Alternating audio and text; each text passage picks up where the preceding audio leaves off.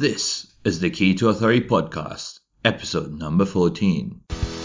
Welcome to the Key to Authority podcast, where it is all about helping you unlock the secrets of becoming the go to expert in your industry. And here is your host, Jenish Pandya. When it comes to establishing authority, creating content, and engaging your audience using that content to build a tribe is a must. Be it the blog articles, podcasts, videos, e-zine articles that you produce for your content. In the online marketing world, it is commonly said, content is king, and it couldn't be more right.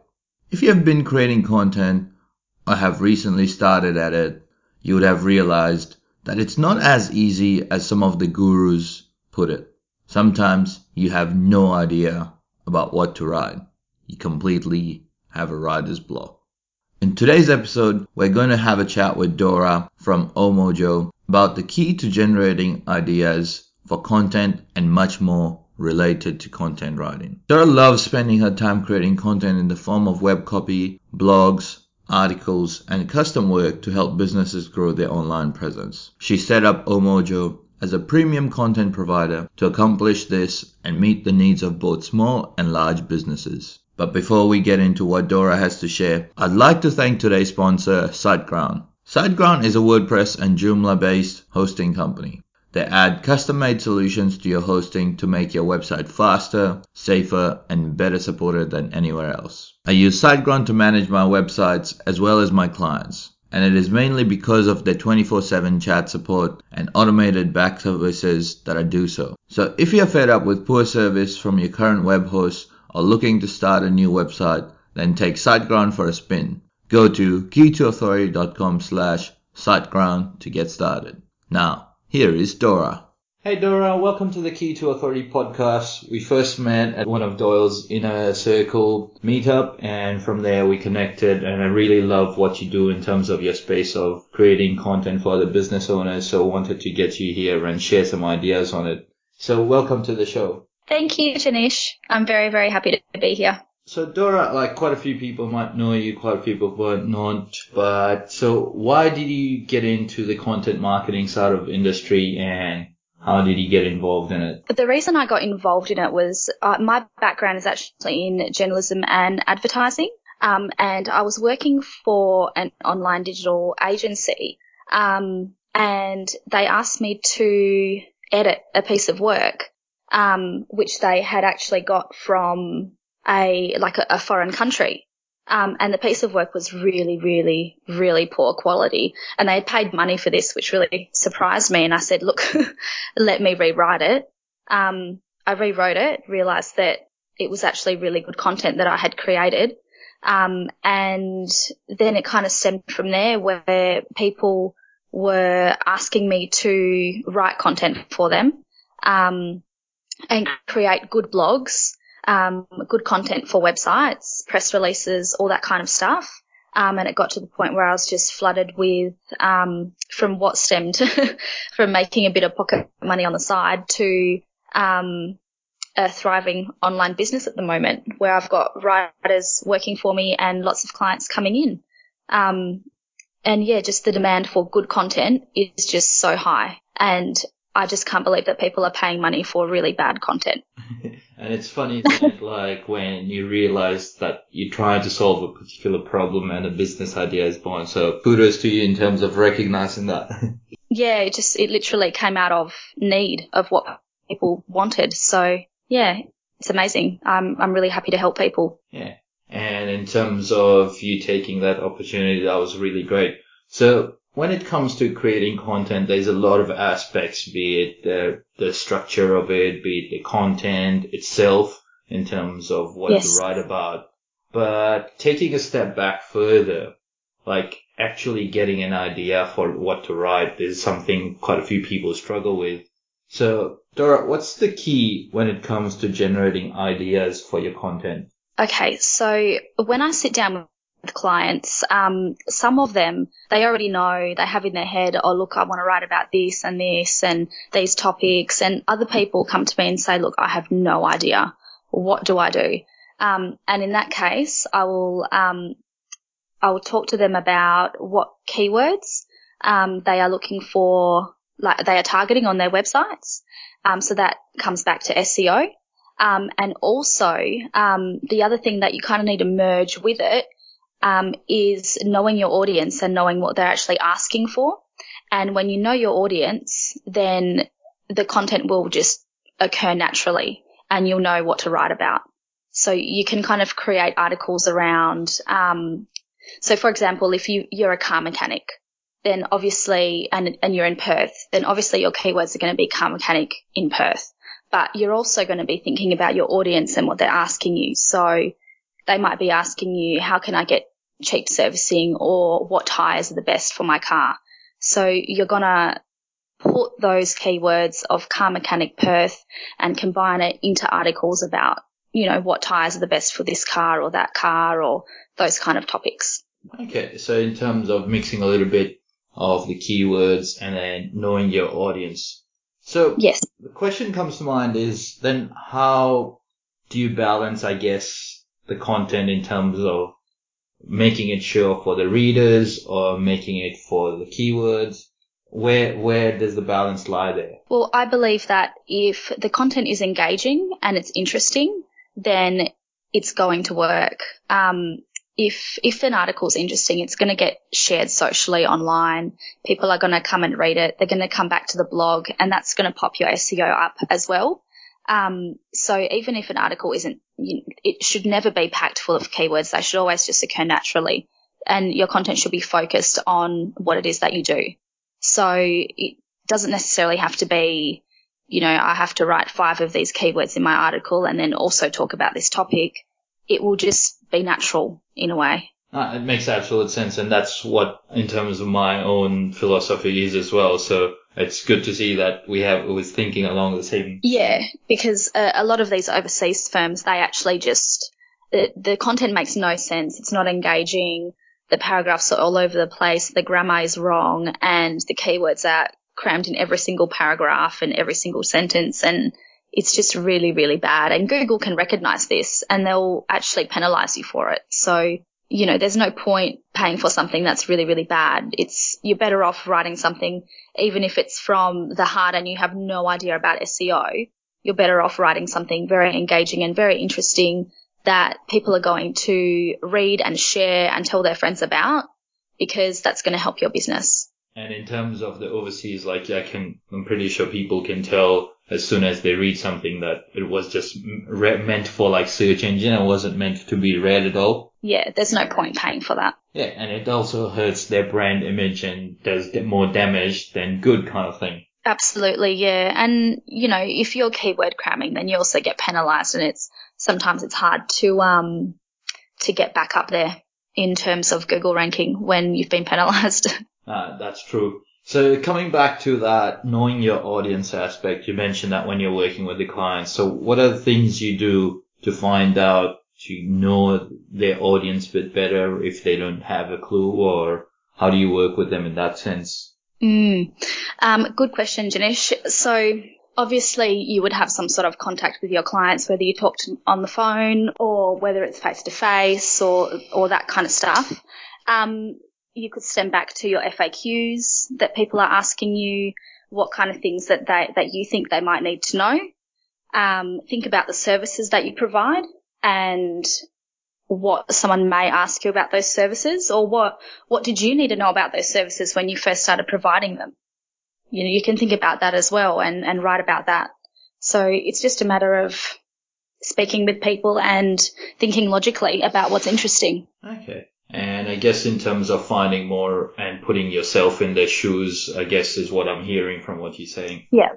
And, you know, the articles could be anything from like top 10 tips of X or how to do this or, you know, that kind of stuff. It doesn't necessarily have to be, you know, a long winded explanation about something. It can, you know, it can be a definition, it can be a how to, it can be anything really, anything that's of interest. And in terms of then bringing to, let's say, you know, of getting generated an idea from getting, knowing your audience and understanding the keywords and bringing that idea, generating that idea for the content.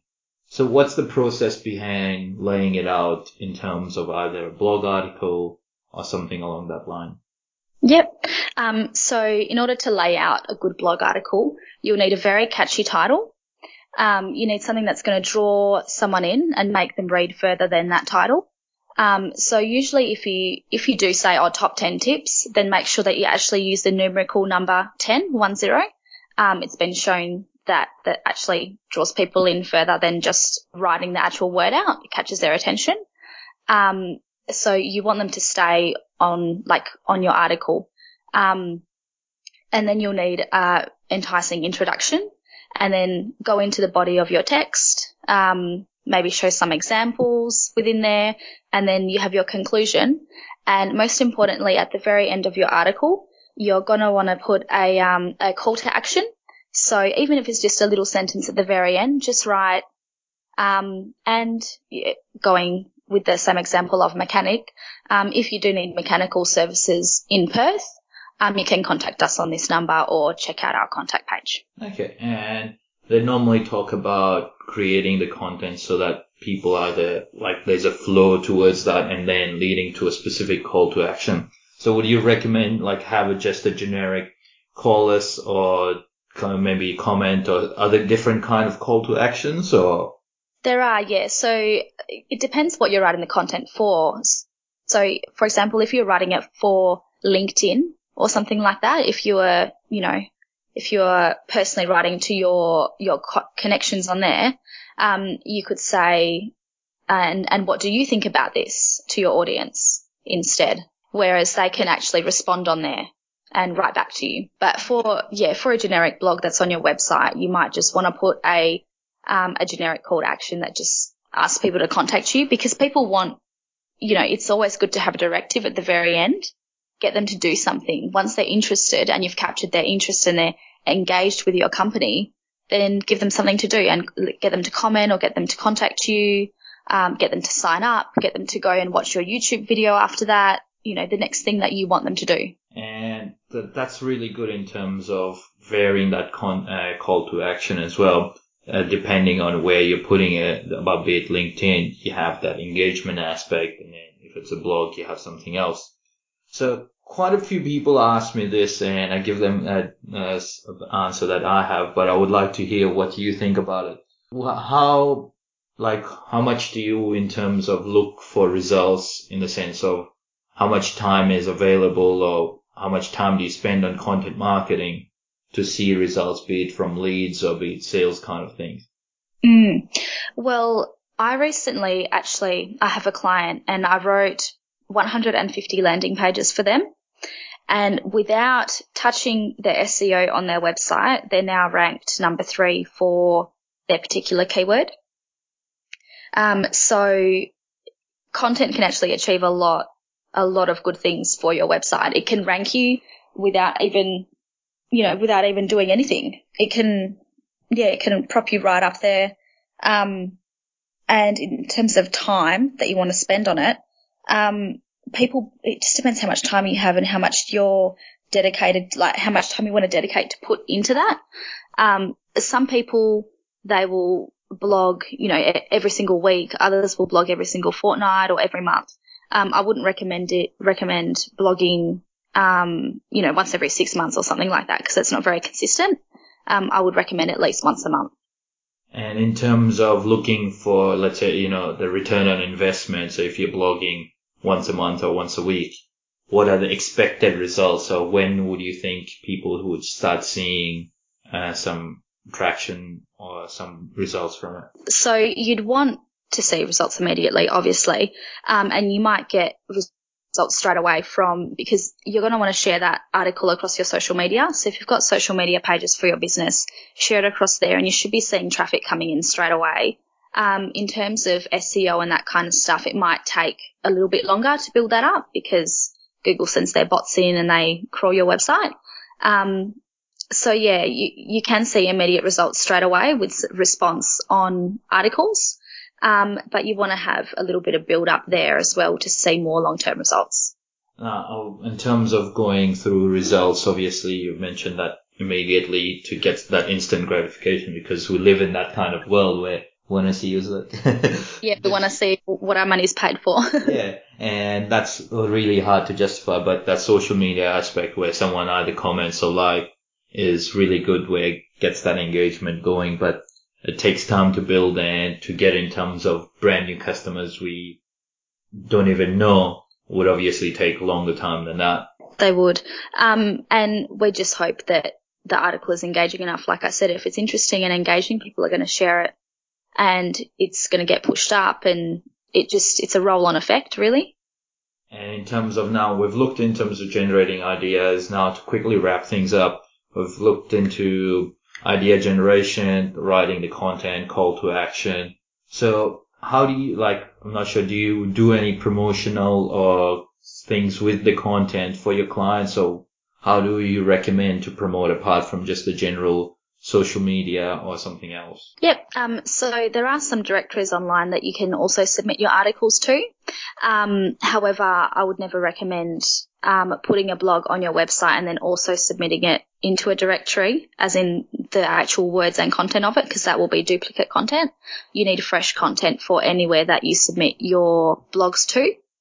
Um, and then in that case, you can link back to your website that way, and that's also very supportive of your SEO. Um, so that's one way to to do that. And you can also get involved with different blogging communities and um, speak to other bloggers and, and, get other people coming to your website. You can even get, um, you know, take a different take on social media and and get other people to promote your website or your blog or or your product as well and get people coming to your website. And that's good, like in terms of the blogging communities, because not normally people ignore that aspect of growing that traffic or aspect of growing that audience.